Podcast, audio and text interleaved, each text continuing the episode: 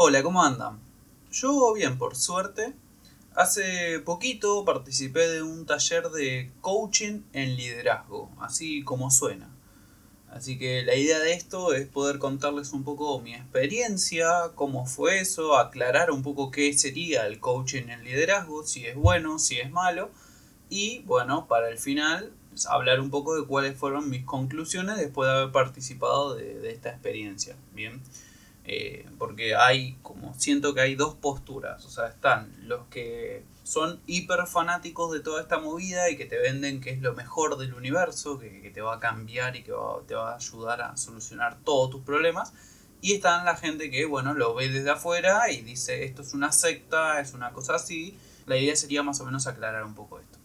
Bueno, en primer lugar tengo que contar un poco cómo es que terminé metiéndome en toda esta movida eh, va a ser un poco anecdótico el, el, podcast este porque, bueno, o sea, tengo que contar bastante sobre eso.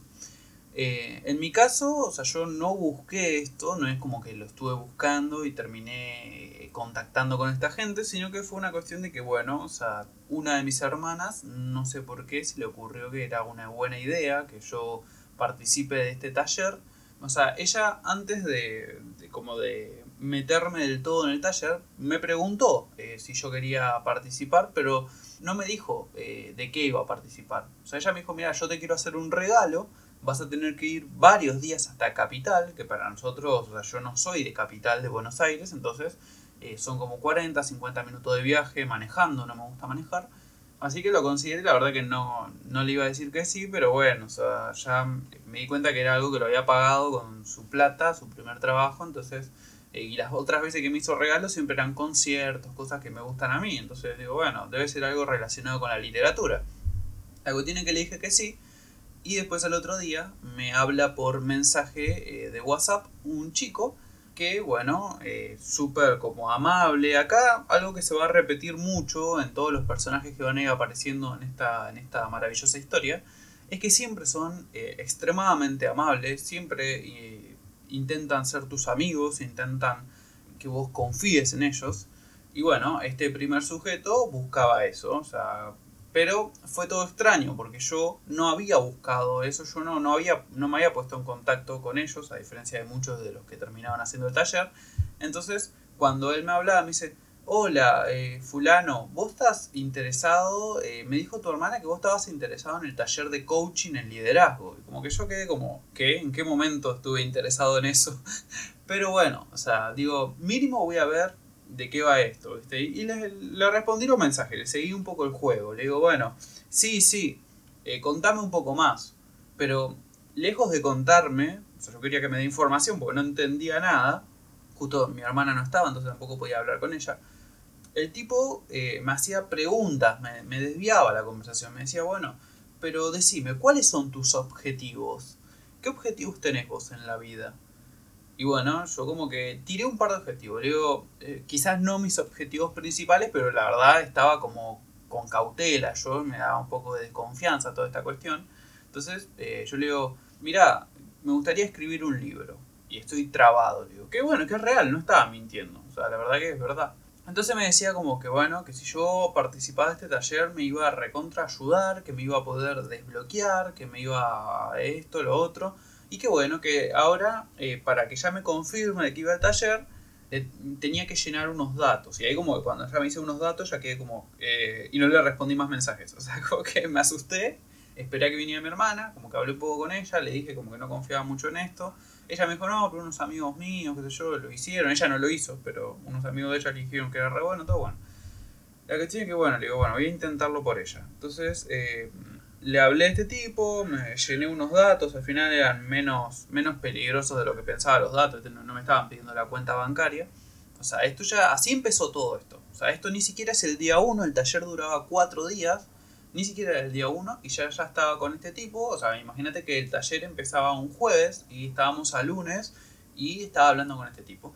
Y después algo que se repitió en todos los días que vinieron antes de llegar al taller es que eh, siempre estaba hablando con este tipo, que para mí, en mi mente, él era, o sea, yo si fuera el dueño de la empresa diría que él era un pescador. O sea, él, su tarea era pescarme y asegurarse de que yo entrara.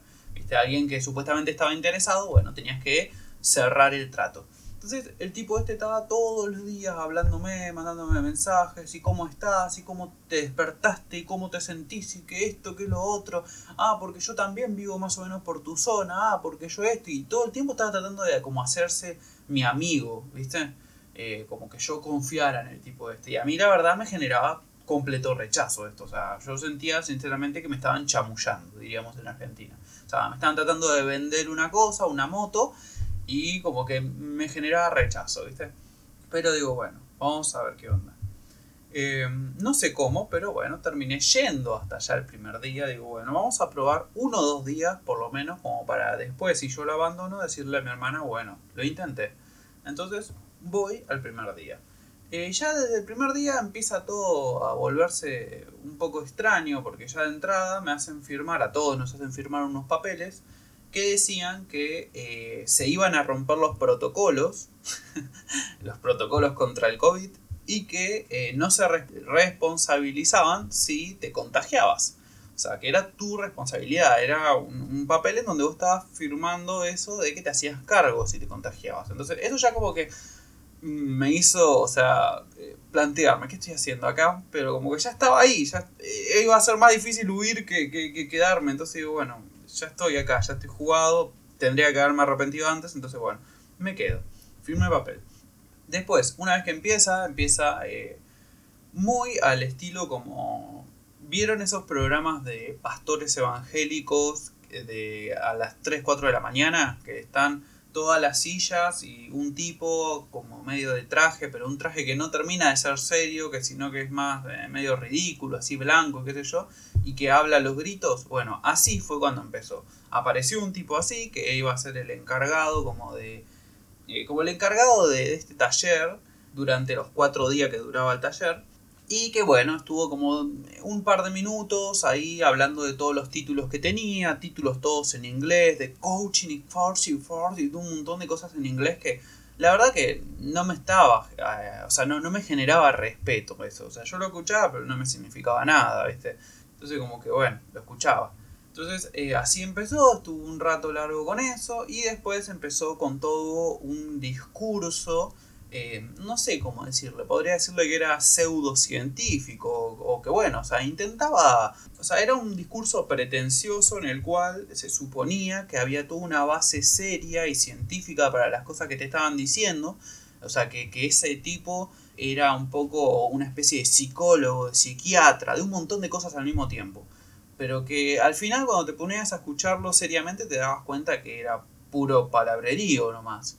Eh, y eso es algo que se va a repetir a lo largo de todos los días del taller. O sea, eh, el palabrerío, ese palabrerío que, eh, cuando te pones a analizarlo son palabras vacías o te das cuenta que encierran ideas peligrosas. Que eso también es otro punto, pero bueno, lo voy a desarrollar más adelante. La cosa es que empezó con todo este discurso y después nos hicieron hacer como algunas actividades de interacción. Que esto más o menos me la vi venir porque a mí el primer pibe eh, con el que yo había estado hablando, este que se había puesto en contacto conmigo, me había dicho que eh, acá no era que te iban a dar lecciones, o sea, que iba a haber una persona solamente hablando y vos ibas a estar tomando nota como si fuera la escuela. Te decían que vos ibas a aprender por medio de actividades vivenciales, le decían ellos. Porque para todo tienen palabras así muy eh, estrafalarias ellos. Entonces, eh, decían que por medio de estas actividades vivenciales vos ibas a aprender. O sea, yo la verdad sinceramente no entendía nada que significaba esto. Eh, recién entendí mínimamente cuando eh, antes de que empiece el día 1, esto se me olvidó mencionarlo, me llama una mujer, como yo no terminaba de cerrar el trato con el primero, como que no, no le terminaba de dar mis datos y demás, estaba medio ahí, me habla, una mujer me llama, como para aclararme un poco, qué sé yo, y, o sea, más o menos me dijo que van a íbamos a hacer cosas, que no hacía falta que lleve papel, lápiz ni nada por el estilo, porque no iba por ahí la cosa.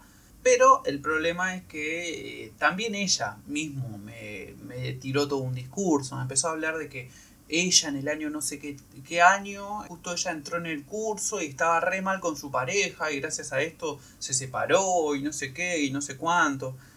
Pero como que en sí no te decía de qué manera le ayudó el curso, como que solamente parecería que le ayudó a tomar decisiones extremas. Pero bueno, fue mínimamente más clara que, el primero, que me había hablado que la verdad poco y nada, me, daba muchas palabras eh, espirituales y poco, poco información, porque yo la verdad no tenía idea de nada de qué iba eso. Me fui un poquito de tema, empezamos con el día 1, tengo a este tipo que está dándome un discurso durante un buen tiempo, después eh, nos hacen hacer actividades, actividades en donde teníamos que interactuar con otras personas, porque acá van a jugar mucho con ese tipo de cosas. Eh, no voy a decir mucho sobre estas actividades porque ya sé que se les va a caer el negocio a esta gente si yo revelo las actividades. Eh, que hasta me hacen un juicio por eso. Entonces, bueno, no, no, voy a, no voy a revelarlas. Y en un rato voy a decir por qué no las revelo. Porque esto después te das cuenta que hay todo todo está envuelto con un gran secretismo. A vos mismo te pide que cuando salgas de ahí no cuentes. Y después te pone a pensar y es bastante sencillo. y eso hace que suena justamente todo el tema del secretismo, hace que suene más como una secta. Pero ellos justamente lo hacen porque, bueno, si no se les cae el negocio. Ahora, ahora les comento un poco esto más adelante. La cuestión es que, bueno, empiezan estas actividades en donde tenemos que estar interactuando y qué sé yo. Terminan las actividades. Mucho no me generaron las actividades, sinceramente y nos, bueno, nos piden que nos dividamos en grupos. Pero ¿cómo van a ser estos grupos? Eh, bueno, al estilo de Naruto, viste que tenés a, un como un profesor y un grupito de alumnos que están con él, bueno, más o menos es la misma idea, ¿viste? O sea, nos presentan a todos los, no sé cómo le llamaban, no me acuerdo, coach le podemos decir, pero no sé si eran coach ellos. Pero bueno, nos presentan a todo el, plantel de, de personas que tenían ahí cada uno se va presentando a sí mismo, teníamos que escuchar y elegir a uno, ¿bien? Entonces, bueno, o sea, una vez, o sea, ellos te decían, yo me llamo fulano y te mostraba un papelito que decía ponerle 5, el otro decía 6, 4. No sé bien en qué se basaban para que el papelito sea más grande o más chico el número, pero después, bueno, resultó que eso era la cantidad de personas que podían entrar en su grupo. Bien, pero como digo, no sé bien cuál era el criterio para que algunos pudieran tener poquitos, capaz podían tener 3 o 4 y otros tenían 6, 7. Pero no sé bien cuál era. Este tenía más capacidad que el otro, quizás. la verdad desconozco ese dato. La cuestión es que, bueno, yo también elegí, elegí mi una o dos opciones. Digo, bueno, si no voy con este, voy con aquel. Que más o menos me transmitían un poco de confianza. El problema es que cuando nos dicen que nos dividamos, eh, yo esperaba que, bueno, que nos comportáramos como personas adultas y que fuéramos caminando a la persona que, vos elegiste, pero no. O sea, primero que los, todos estos coach, vamos a decirle de acá en adelante, vamos a decirle coach.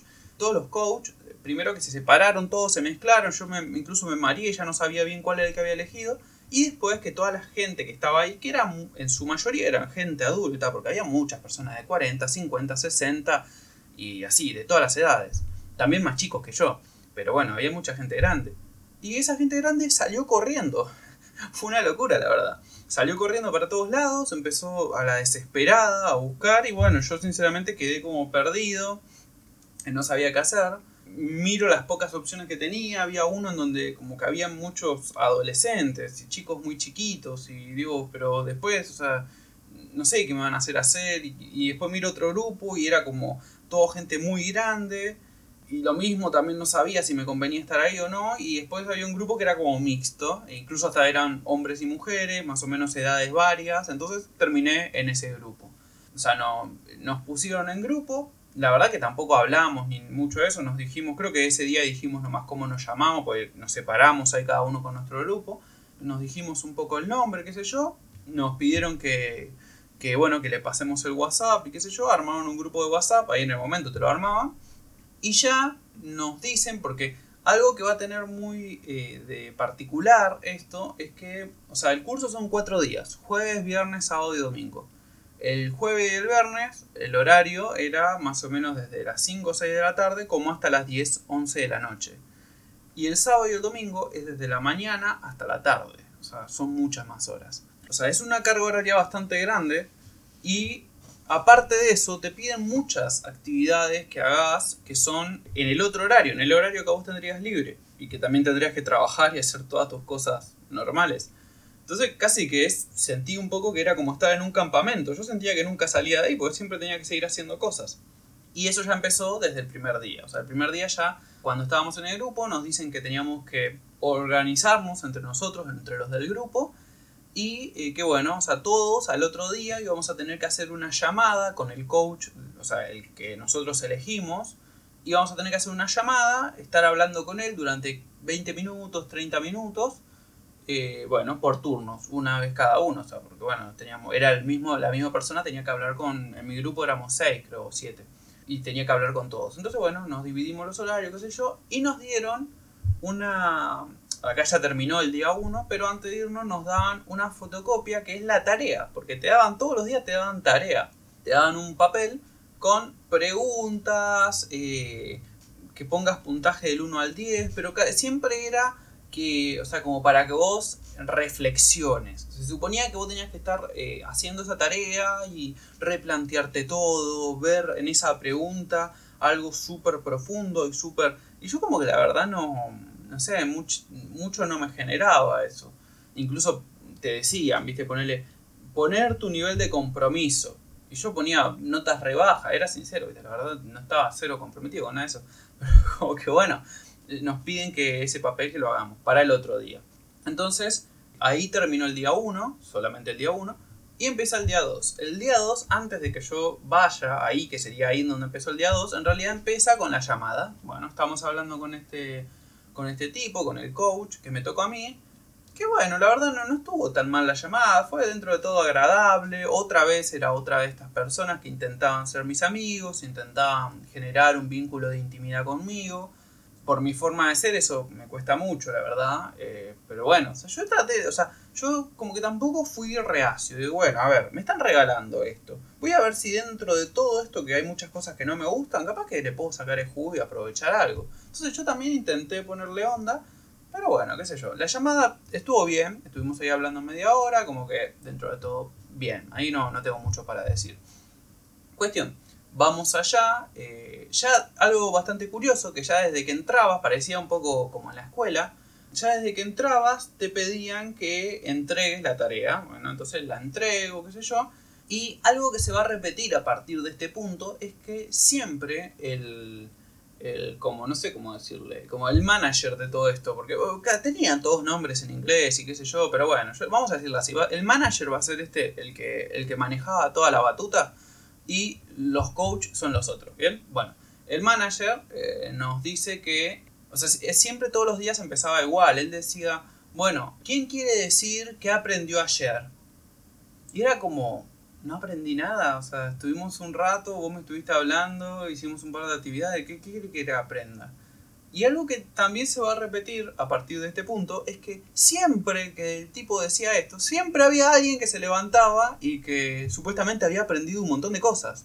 Lo cual, la verdad que me hacía eh, cuestionarme un poco todo eso. Al principio, sinceramente, sospechaba de que los que se levantaban eran gente de ellos, ¿viste? Porque digo, ya aprendiste algo. Después me empecé a dar cuenta que no, que se estaban levantando gente de verdad. Y que bueno, que todos habían aprendido, o sea, al principio, el primer día fue desde el día 1 al día 2, en el día 2, ¿qué aprendiste del día 1? Pero después ya, mismo en el día 2, a cada rato hacíamos cualquier cosa, ya, bueno, ¿y qué aprendieron con esto? Y eran como así, ya, ya aprendí, o sea, te comías una banana y ya aprendiste que tenés que tener cuidado porque vos en tu vida, en realidad, eh, sos así, o sea, vos te comés la banana y no pensás en el otro. Y, así, eran súper profundas las cosas que sacaban todos. Y como que yo empecé a decir, o sea, capaz que yo soy el que tiene un problema que no puedo, no puedo llegar a ese nivel de iluminación que están llegando toda esta gente, ¿viste? La cuestión es que, bueno, otra vez empiezan todos los discursos, discursos, discursos, discursos, discursos.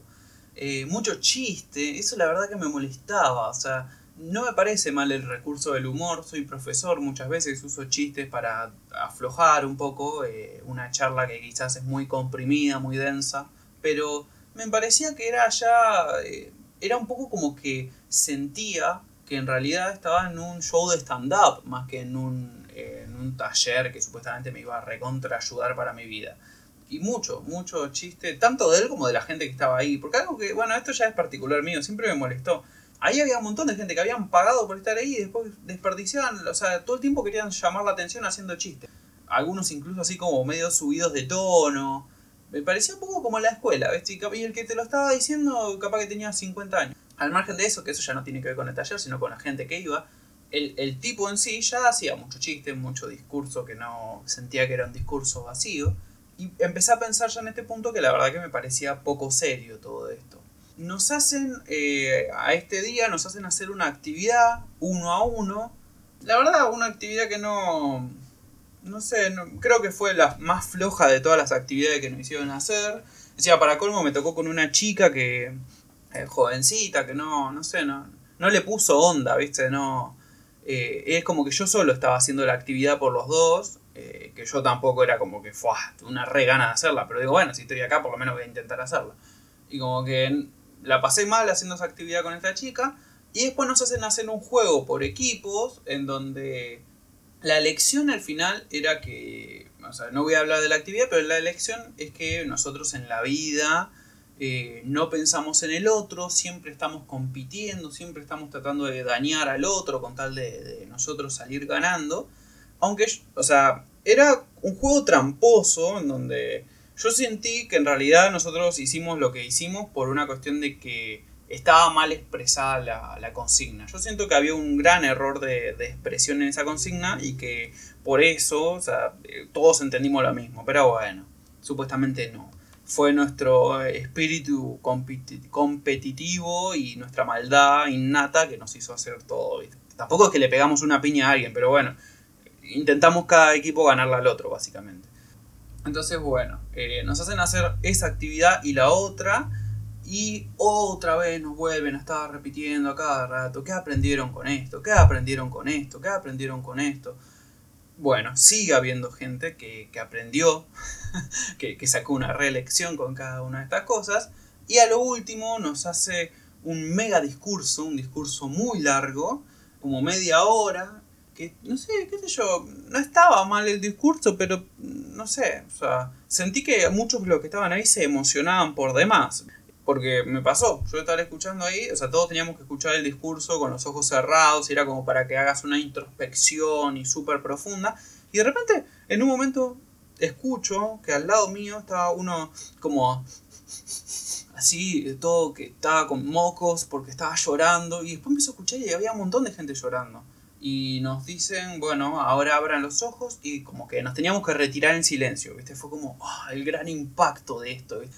Entonces, bueno, nos fuimos ahí mientras me estaba yendo, veo un montón de gente que estaba llorando.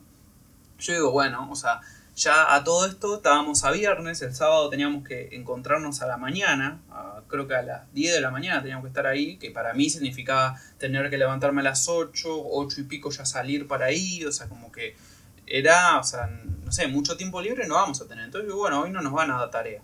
Nos mandan la planilla de tarea, bien, nos mandan igual la planilla de tarea. Bueno, todo esto ya estamos en el día 3. Entre el día 2 y el día 3 es donde tuve la mayor crisis, sinceramente, que no sabía si seguir o si abandonar, la verdad. O sea, porque los primeros dos días no fueron muy satisfactorios, que digamos. No me estaba llevando una buena impresión. Pero eh, yo soy una persona que considera que vos tenés que más o menos, por ejemplo, si vas a criticar una película, haberla visto. Si vas a criticar un libro, haberlo leído entonces yo sentía que mi opinión carecía un poco de, fundamento, porque había hecho dos días nomás del taller y ni siquiera había hecho eh, alguno de los dos días, que eran el sábado y el domingo, donde había más carga horaria. Entonces ahí podría haber pasado cualquier otra cosa que no pasó en los otros días, y si yo renunciaba en este punto, eh, y después decía a alguien, no, porque yo estuve haciendo y me pareció una porquería, pero ni siquiera había hecho esto, o sea, como que yo después me iba a sentir mal conmigo mismo.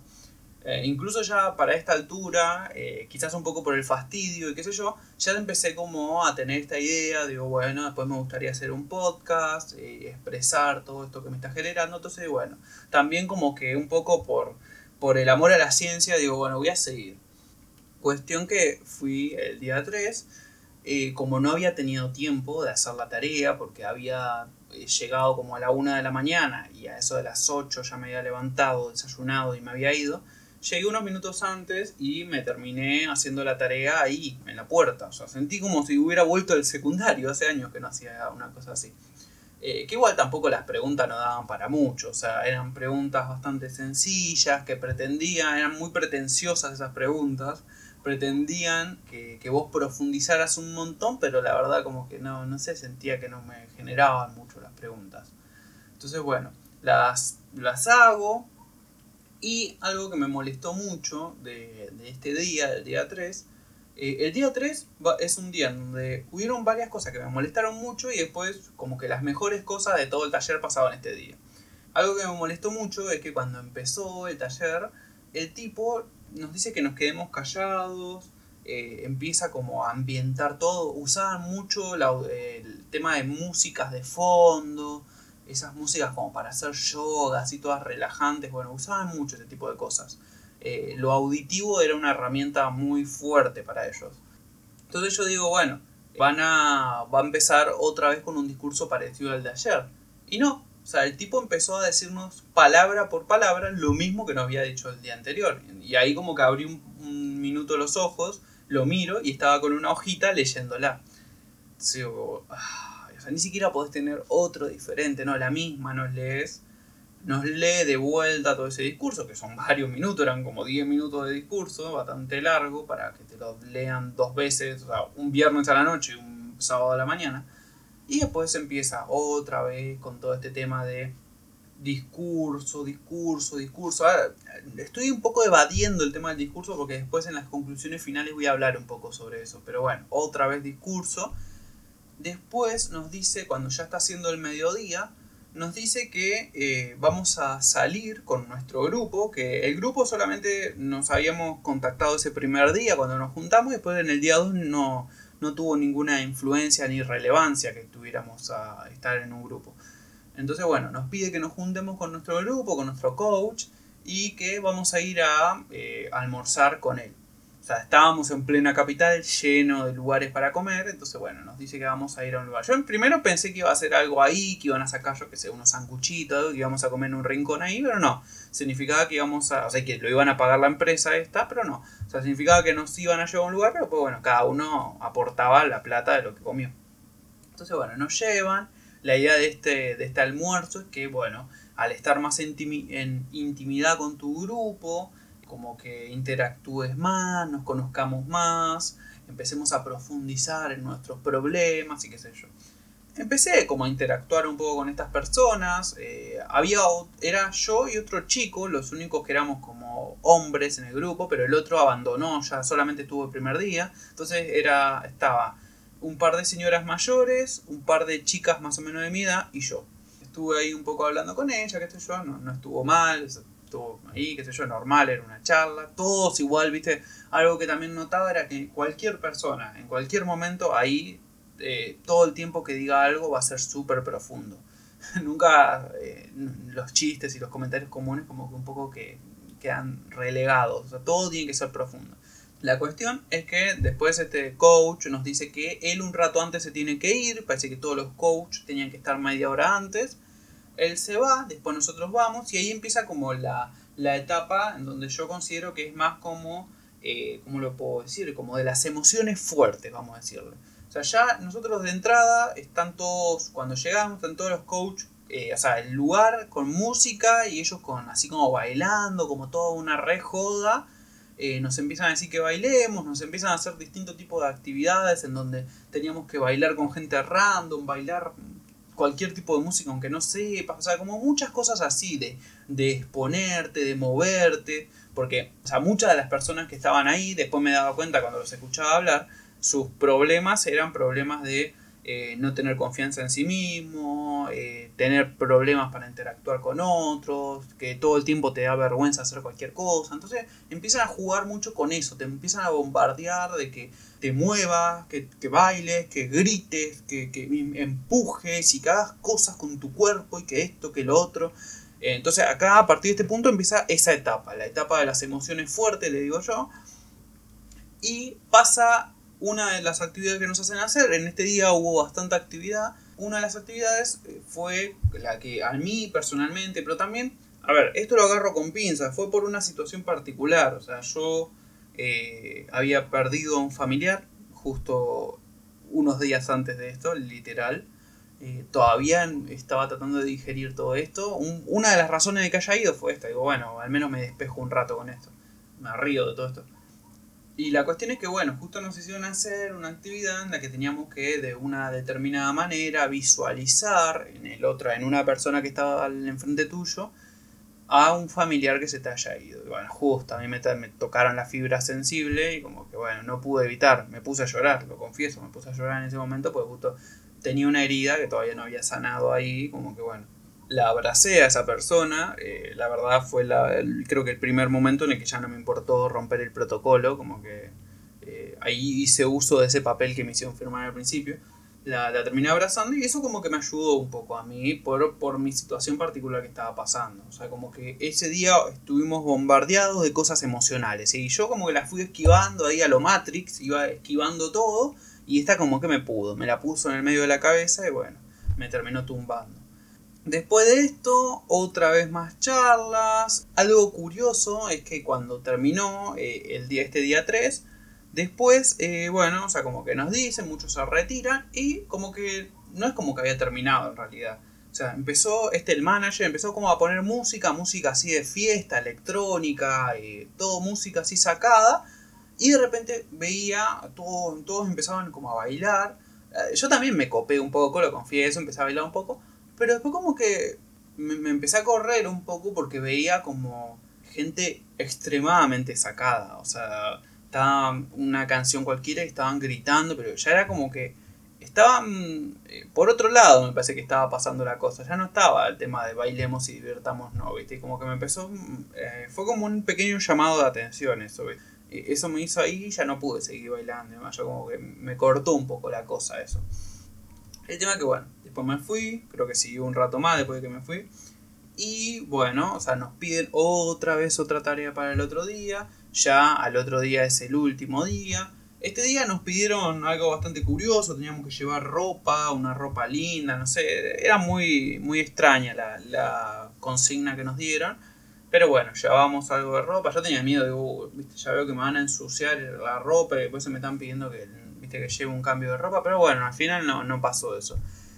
Eh, al final, en este día nos decían que, bueno, que a diferencia del día anterior que habíamos almorzado con nuestro grupo, esta vez teníamos que juntarnos y ya de entrada desayunar y entrar un rato más tarde. Entonces, bueno, nos, nos juntamos, desayunamos ahí con mi grupo, qué sé yo. Como digo, las personas que me habían tocado en el grupo, la verdad, eran bastante agradables. Eh, no tengo, de ellos no tengo nada para decir. Estuvimos ahí desayunando, otra vez, extremadamente profunda todo el desayuno.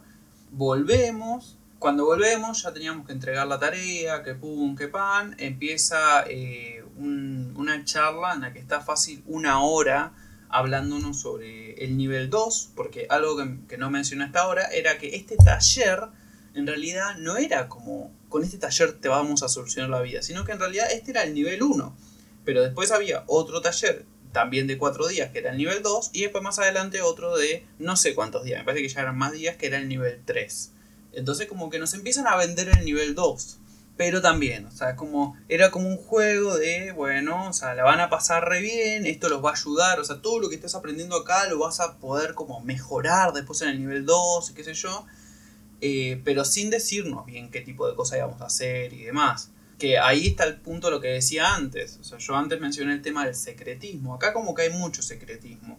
¿Y a qué se debe esto? Eh, justo cuando, más o menos yo ya me había dado cuenta, pero como que me lo terminé de confirmar cuando una de mis compañeras, no sé bien por qué, pero ella ya, más de chica, había hecho un curso igual, un taller en otro lado, creo que hasta en otra provincia, en otra ciudad. Había hecho un taller de esto, con otra gente, ni siquiera con esta misma empresa.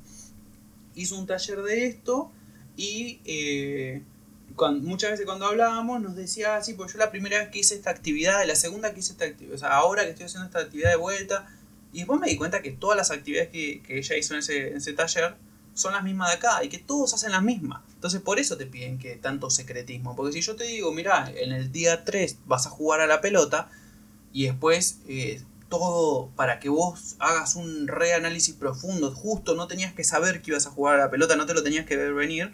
Entonces, bueno, yo como que ya está, le arruino el negocio. Pero también, no sé, habla un poco como que, o sea, son 5 o 6 actividades que tienen todo el mundo y que con esas ya te van a cambiar la vida. sea, lo único que cambia es el talento que tenga el que controla todo para, para poder dar discursos mejores o peores. Que también, o sea, después lo vi que lo estaba leyendo al discurso, entonces como que no sé en qué quedamos, o sea, eh, pero bueno, ahí está el tema, ¿viste? O sea, ellos todo el tiempo mantienen ese secretismo porque si empezamos a decir de qué van las actividades, como que se le cae todo. Eh, igual te decían, o sea, tampoco es que no puedes decir nada, de sí contales a los demás cómo te sentís, que, en qué te ayudó esto, porque todo el tiempo ellos como que te están hablando de que le digas a otras personas, de que eh, las ayudes, porque bueno, o sea, no, nos olvidemos de que esto es una empresa, entonces ahí ellos mismos, con esto que tienen acá, este grupito que estamos haciendo acá, se lo están vendiendo ya a todos nuestros conocidos y, y nuestros amigos cuando nosotros vayamos a hablarle. Entonces como que es todo una... Sentí un poco como el, el esquema este de las de las estafas piramidales, viste que vos vas eh, como atrayendo a otros, solo que acá la diferencia era que si yo ponele atraía a mis amigos, yo no ganaba nada. Entonces como que era una estafa piramidal en donde ellos no pierden absolutamente nada y vos no ganas nada y ellos ganan todo. La cuestión es que, que bueno, nos estuvo un rato largo hablando sobre todo eso, que ahí empecé a notar algo que era el nivel de obsesión que estaban se estaba generando en muchas de las personas que estaban ahí. O sea, yo no quise insistir mucho con eso, pero todo el tiempo, todos los días, eh, había gente que pedía por favor el micrófono para pararse y decir cómo le estaba cambiando la vida eso. Y bueno, o sea, cuando lleguemos a este punto ya me di cuenta de que realmente había gente a la que ya le estaba como... Realmente estaban seguras de que de esto dependía su vida. O sea, que esta era la, la, clave del éxito para siempre. Eh, más que nada gente joven. O sea, llegó al punto de que, por ejemplo, algo que puede sonar hasta ridículo, eh, de repente cuando eh, este sujeto terminó de hablar, dijo, bueno, ¿alguno tiene alguna duda? Y una chica, jovencita, algunos 16, 17 años, se levanta y dice, sí, yo, yo tengo una duda. ¿Qué hago si, si, si quiero, si de verdad necesito hacer el nivel 2 pero no tengo plata? ¿Qué hago? Pero lo dijo de una manera, o sea, desesperada, que sí, suena ridículo, porque ¿qué vas a hacer, nena? O sea, si no tenés la plata no lo haces, o sea, no somos beneficencia, ¿viste? Esa es la respuesta. Y el tipo hasta el medio que se lo dijo, dijo, bueno, no sé, eso se encargan cada uno, no sé, vender rifas. Dice, pero ¿qué, qué esperas que pase? O sea, lo peor es que había mucha gente que estaba obsesionada, realmente desesperada por hacer, por ejemplo, el nivel 2. Cuando yo les empecé a preguntar, ¿vos hacer el nivel 2? Que yo, muchos estaban como desesperados por hacerlo, porque eh, ellos creían que si no lo hacían ahora, porque era ponerle el nivel 1 era, fue, terminó este domingo, bueno, dentro de dos semanas empieza el nivel 2.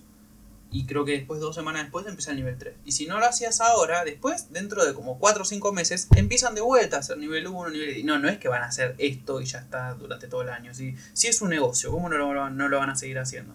Pero había gente que creía que ya, o sea, no le iba a dar la vida hasta, hasta que lo vuelvan a hacer. Ya necesitaba hacerlo. Pero bueno, esto ahora voy a hablar un poquito después con una cosa en particular que va a plasmar bien eso que estoy diciendo. Volviendo. Otra vez, eh, charla, que pum, que pan. Actividades eh, enfocadas a la exposición, nos hacen desfilar, hacer cosas haciendo que vos tenías que mostrarte. Después hubo un momento bastante curioso que, bueno, nos dicen, porque ahí me enteré que ellos pretendían, claramente yo no lo hice, pero bueno, pretendían que vos, después de haber hecho todo el taller, coordines con ellos una entrevista en donde ibas a volver a ir hasta ese lugar, que a mí me quedaba como una hora, no iba a ir para, nada, en donde ibas a estar más o menos 40 minutos hablando con alguien de ahí, y supuestamente esa entrevista te iba a recontra ayudar. O sea, iba a hacer que vos reflexiones sobre todo eso que viviste, tan intenso, tan profundo, reflexiones sobre todo eso y logres sacarle el jugo, ¿viste? Es como cuando te queda la remera que acabas de lavar y la la estrujas toda para sacarla hasta lo último de agua, bueno, así. Y también te iban a, lo decían, y también te vamos a comentar un poco del nivel 2. O sea, en realidad es tenerte ahí 40 minutos y bombardearte con que vos necesitas hacer el nivel 2. Y yo había escuchado, que después no lo volvieron a decir, ¿viste? que vayan, pero yo había escuchado, a mí me habían dicho al principio de todo que, pues yo cuando apenas me lo dijeron a esto, ya como que me mostré reacio de volver a ir. Eh, pero me dijeron que bueno, que también de última si vos no podías, te podías organizar una llamada, un horario y te hacían una llamada telefónica. La cuestión es que nos dicen que eh, nos dan una pausa, nos dicen que vayamos a anotar, no teníamos que coordinar eso, bueno, yo voy. eh, ya me empiezan a cuestionar la chica con la que me toca, la que te anotaba, me empieza a cuestionar por qué la llamada, por qué no iba a venir, por qué esto, por qué lo otro, y después ya me pregunta, que supuestamente no era para eso, era para que te anotes nomás a esto. ¿Y vas a hacer el nivel 2? ¿Te anoto para el nivel 2 también? digo, no, no lo voy a hacer, eh, o al menos no sé todavía. ¿Y por qué? Y porque no sé, porque lo quiero pensar, le digo, no, no sé, pero ¿estás seguro? Y así, ¿viste? Y como que ya ahí empezó esta etapa, este, este día, y a partir de acá, empezó la etapa de como eh, lo que yo sentí sinceramente era como una especie de hostigamiento, o sea, todo todas las personas, o sea, no mis compañeros, sino los, los coaches, todo el tiempo te están preguntando, eh, ¿vas a hacer el nivel 2? ¿Vas a hacer el nivel 2? ¿Por qué no lo vas a hacer? ¿Pero estás seguro? ¿De, verdad no vas a hacer el nivel 2? Entonces como que ahí empezó esto que ya me empezó como a, a, a molestar un poquito. Hasta este entonces yo con el día 3, la verdad, no me había ido mal en ese día. La verdad que me había gustado. Eh, no es como que yo estaba ciego a todas estas cosas. Me daba cuenta de que había muchas cosas que me molestaban y que no me gustaban, pero yo digo, bueno, también hay un par de cosas que me gustaron. Estas actividades estuvieron buenas, las del día 3, y digo, bueno, quizás podría hacer el nivel 2, siempre y cuando, bueno, o sea, no pierda mi espíritu crítico, me dé cuenta de, de, las cosas que están mal y demás, podría hacerlo. O sea, yo lo estaba considerando realmente, ¿viste? En el 3 Justo ellos la dieron en la tecla, pero de una en 100.000, porque justo, o sea, yo la, había hace poquito tenido este problema con mi familia que se me había ido. Pero bueno, ellos iban tirando dardos hasta que te la pegaban en algún lado. Y a mí me la habían pegado por ese lado. Entonces como que yo lo estaba considerando. Pero me empezó, todo eso que habían logrado conmigo, me lo empezaban a sacar ellos mismos. Con este tema de estar insistiendo, insistiendo, insistiendo, insistiendo, insistiendo tanto, que me empezó a generar una molestia muy grande. La cuestión es que, bueno, después como para ir cerrando ya este día 4, nos hicieron hacer como una actividad, va, ni siquiera, no sé si era una actividad, era una, la verdad, era algo que pretendía ser muy emotivo, pero que la verdad resultaba muy ridículo.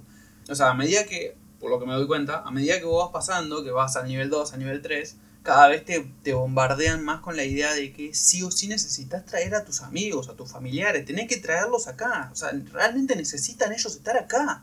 O sea, esto los va a recontra ayudar. ¿Cómo no, no los traes acá? Entonces, muchos de los que estaban ahí, por no decir todos, o sea, habían ido porque algún amigo, algún familiar, algún primo, algún vecino, alguien los había traído, ¿viste? Los había convencido de que vengan. Jugando con todo este tema del misterio, con esto, con lo otro, eh, bueno, los habían hecho que vengan. Entonces, los hicieron entrar a todos los del nivel 3 y como que no sé, con una música triste y decían cosas y era todo muy emotivo, que estuvimos como 10 minutos parados ahí, me redolían las piernas, la verdad que ya me quería ir. Y bueno, o sea, después, como el gran momento también emotivo, ¿viste? Ahora con mi coach, que nos dio un sobre en donde estaban, eh, bueno, tenía mi nombre ahí escrito, todo así con corazoncitos y cosas que la verdad dudo mucho que lo haya hecho él, ¿viste? Porque parecía un poco hecho por una chica o por un nene de primaria, mejor dicho, ¿viste? Porque eran muchas cositas, así como dibujos mal hechos. Y eh, adentro eh, estaban todas las, las, tareas esas que yo le había ido mandando, sin ninguna devolución, nada. Yo digo, bueno, me iba a poner en cada una, me iba a poner algo. Y después, a lo último, me puso un, me escribió algo que decía para colmo, yo cuando salimos lo miré con el de mi compañera y nos puso lo mismo, solo que a ella le puso su nombre y a mí el mío. Como que truchísimo todo. Entonces, bueno, eh, termina. Terminamos ahí. Yo, sinceramente, eh, como digo, tengo que confesar, eh, me estaba cuestionando, ¿viste? ¿Qué hacer con todo esto? Que otra vez sea el, curso este nivel 2. Quizás para ese momento yo lo tenga libre el fin de semana y si ponerle que tengo la plata ahí, quizás podría hacerlo, Me, lo, me, lo, estaba planteando de esa manera. Eh, no es como que me sobra la plata, pero quizás me lo podía permitir si quería, si de verdad tenía ganas. Entonces lo estaba pensando. Pero ¿cuál fue el problema? Que todo el tiempo, ahora empezó el coach este por mensaje ahí en el grupo de WhatsApp, a eh, bombardearnos. Todo el tiempo nos empezó a preguntar cómo estábamos, que esto, si íbamos a hacer el nivel 2, que nos quería ver, porque se generó un vínculo re bueno con nosotros. ¿Cómo no vamos a ir? Eh, vos, Cristian, ¿por qué no vas? Vos, fulanita, ¿por qué no venís? De verdad no vas a hacerlo, pensalo, que esto, esto te va a hacer bien. Y así, ¿viste? Con ese tipo de discursos. Entonces, por un lado tenía este tipo bombardeándome día y noche, la verdad. Y por otro lado tenía, me meten a la fuerza, o sea, nadie me preguntó, me metieron en un grupo de WhatsApp que era de todos los que habían estado ahí Y que para qué era eso? Era para tratar de solucionar el tema de todas las personas que hay, no tenían plata para hacer el nivel 2. O sea, salía una cierta cantidad de, dinero, vamos a decir, yo qué sé, imagínate, no me acuerdo ahora la cifra, pero imagínate que fueran 10 mil pesos argentinos. Y había gente que pretendía que otros les paguen los 10 mil enteros. O sea, habían algunos que decían, a mí me falta, yo no voy a poder juntar 2 mil, yo no voy a poder juntar 3 mil. Y había otros que decían, yo quiero los 10 mil. Y, después vi, había una lista, habían empezado a hacer una lista así, porque habían un par que estaban recontra, yo me pongo todo esto al hombro y yo voy a, vamos a organizar y vamos a ir todos juntos. Entonces eh, uno, por ejemplo, empezó a armar una lista y la iban copiando y pegando cada un rato con el agregado. Y después me di cuenta que eran muchísima plata la que estaban esperando juntar. ¿Y cómo la iban a juntar? Bueno, con unas rifas y qué sé yo, y que donáramos nosotros los demás. Y, y la verdad que no me gustó nada, o sea, porque una cosa es si ponerle estamos hablando de que necesitan para una operación, para algo de verdad serio, pero un cursito de cuatro días, eso no era una cosa que necesitaran realmente. Entonces no podían pretender que los demás se lo pagaran. Eh, de última, organizarlo con, yo qué sé, con tu familia, hacerte una rifa, que te, pero no, no puedes esperar que los demás te paguen toda la plata. Porque decían, ah, yo no tengo plata, y ya está. Y esperaban, y después no sé, empezaron a hacer unas rifas y demás y juntaron una plata grande. Yo antes de que me fuera de ese grupo vi que habían juntado una plata grande, pero eh, no era ni la mitad de lo que necesitaban. No sé qué habrá pasado al final. Es, probable que lo hayan logrado todavía. Pero no, el problema no es ese. El problema es que veía todo, porque por ejemplo, en el grupo de después, yo estaba en el grupo de WhatsApp de todo de toda esta gente junta y después estaba en el grupo de WhatsApp privado de nuestro grupito. Y, por ejemplo, en el grupo de WhatsApp de nuestro grupito, el coach diciéndonos, ay, ayuden, porque esto es así, un día es por vos, un día es por mí, esto nos ayudamos todos juntos y demás, pero, a ver, el problema era que no nos estábamos ayudando, o sea, no, no, era realmente algo que, por ejemplo, a, ella, a fulanita, le falta plata para, para, la comida, porque, por ejemplo, pasó en una de las comidas que tuvimos que hacer ahí con mi grupito, había una, una mujer que, bueno, había llevado poca plata y justo ese día nos hicieron hacer desayuno y almuerzo, y no tenía después para la, comida. Y se lo pagamos, o sea, no, hubo problema. Eso es una cosa. Pero acá toda esa beneficencia se la iba a llevar después la empresa, porque la empresa no es que dijo, bueno, a ver, si no tienen plata vamos a hacer, yo que sé, un descuento o una cosa. No, o sea, en ningún momento dijo nada, dijo, bueno, arréglense como puedan, se lavaron las manos y ya está. Entonces después estábamos en ese grupo, todos eh, los, todos los de ahí, los coaches también ahí tirando a cada rato que hay, que nos felicitaban, que esto, que lo otro y todos desesperados juntando plata para regalársela a la empresa. Entonces como que eh, ahí fue ya el momento donde dije, no, estoy cansado, ¿viste? no puede ser ya esto. Eh, y eso y aparte, bueno, me estuvieron llamando eh, chicas, mandando mensajes, o sea, chicas me refiero gente ahí de la empresa, preguntándome por qué no iba a ser el nivel 2, si estaba seguro que no iba a ser el nivel 2, que esto, que lo otro. Y llegó un punto que me harté. Eso poco que habían logrado en mí particularmente, eh, ya está. No, no, dije, no, ya está con esto, lo corto porque la verdad me, me cansaron. El tema cuál es con todo esto, como para ya ir cortando porque esto ya se dilató demasiado. A ver, no estoy diciendo que esto sea la peor porquería que existe. No es una secta, me di cuenta que no, porque al menos el funcionamiento de la secta son otros pero tampoco son lo que te venden al principio y lo que todo el tiempo te están tratando de vender. De que ahí vas a encontrar la clave para todo, ahí vas a encontrar la, la, forma real de vivir y disfrutar la vida.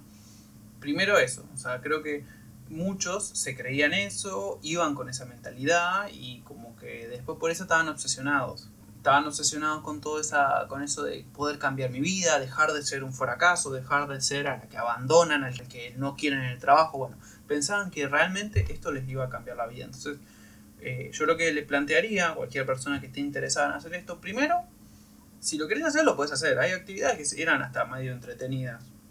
Pero lo que te diría es, el tema es que tengas cuidado y que no vayas como, viste, los monitos, el que no escucha, el que no oye. O sea, vos tenés que estar todo el tiempo escuchando, viendo las cosas que están pasando, eh, nunca apagar tu espíritu crítico y fijarte, si hay algo que te está haciendo ruido, tratar de darte cuenta. Porque ahí, por ejemplo, me pasó en un momento, hubo un mensaje, una cosa que dijo, no me acuerdo si fue en el día 2 o el día 3, en uno de los discursos que le estaba diciendo, dijo algo que a mí me hizo ruido. Y en el momento, como, como era, viste, muchas cosas al mismo tiempo, y qué sé yo, como que no, no, no terminé de darme cuenta de cuál era el problema de eso que dijo. Me di cuenta recién cuando ya estaba volviendo a mi casa, que estaba manejando ahí en silencio, iba pensando un poco, y después me di cuenta de lo que me había hecho ruido. Que en un momento, por ejemplo, él estaba diciendo, o sea, todo, todo un discurso que no, no voy a tratar de emular, pero que básicamente lo que él decía era que muchas veces nosotros nos ponemos en el lugar de la víctima pero que todo lo que pasa alrededor tuyo es tu culpa. O sea, si te pasa algo, es tu culpa en realidad. Y que bueno, o sea, si te lo planteas de esa manera, o sea, como que bueno, o sea, podrías evitar problemas. Una cosa así te decía, ¿ves? Que hasta tiene su cierta lógica de alguna manera, pero después si te das cuenta, o sea, eso extrapolado, esa es la mentalidad meritocrática, en donde vos tenés lo que vos te esforzás por lograr. Eh, y que muchas defienden y demás, y que es un poco la que reina en nuestra sociedad, aunque es una forma de pensar horrible, porque en realidad no tenemos todas las mismas, las mismas chances. O sea, un pibe que, que crece en una villa no tiene la misma, eh, las mismas oportunidades que un pibe que vive en, una, sociedad alta con toda una, no sé, el padre es un empresario, o sea, no, no van a tener las mismas posibilidades el de la villa va a intentar hacer lo que pueda, mientras que el otro, capaz que el padre, lo mete con un contacto en una empresa. Entonces, es una forma de pensar que en realidad sirve solamente para justificar ciertos actos que son cometidos en nuestra sociedad, pero que no, no deberíamos tratar de promulgar esa forma de pensar.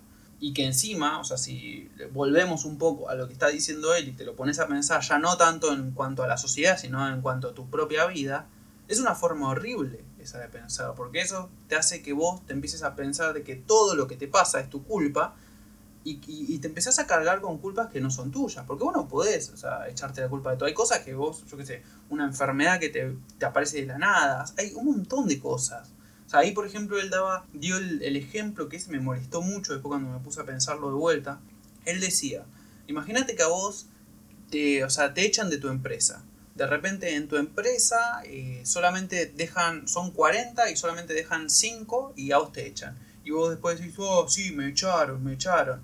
Y él decía, pero ¿te hubieran echado si vos hubieras sido el Messi de tu, de tu empresa? O sea, si hubieras sido el mejor, ¿te hubieran echado? Y como que ahí empezaron a decir muchos, no, no. Y el tipo decía, y no, no te hubieran echado. Entonces es tu culpa que te echen.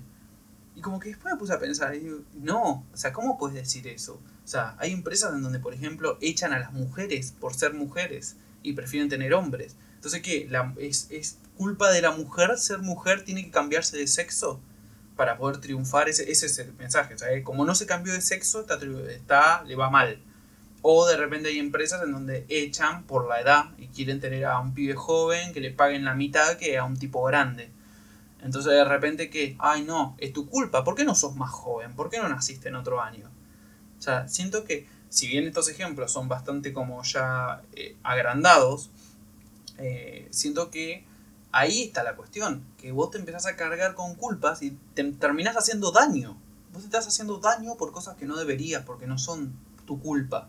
Entonces, así como este, había un montón de discursos que son peligrosos, la verdad, y que los estaba diciendo como si fueran lo más normal del mundo. Toda la gente de ahí estaba escuchándolo y como diciendo, sí, sí, tiene razón. Y la verdad era una porquería. O sea, no, no digo que todo fuera así, pero de vez en cuando había de esos. O sea, por día al menos alguna cosa así noté. Entonces, a lo que voy es eso. O sea, que que tengan cuidado. O sea, si lo vas a hacer, hacelo si querés. Te vas a. Capaz que te, te divertir, la pasas bien, conoces gente. Pero tenés cuidado de no obsesionarte, porque este tipo de cosas son peligrosas en ese sentido. Eh, yo fui, la verdad, eh, como que me llevé algunas experiencias agradables, por así decirlo. Me divertí con alguna que otra cosa. Pero la verdad que no. Me di cuenta que no quería continuar por ahí. No quería seguir el, el nivel 2, no quería saber nada más con eso porque me di cuenta de que sí, que en realidad te están vendiendo una, una ilusión, te están vendiendo algo que, que quizás no va a ser tan así como te lo están diciendo y que tenés que tener cuidado. Así que bueno, eso, eso es lo que yo quería más o menos contarles ahora, transmitirles. Este fue mi primer podcast, espero que no haya salido tan mal y que se haya entendido lo que quise decir. Nos vemos en el próximo.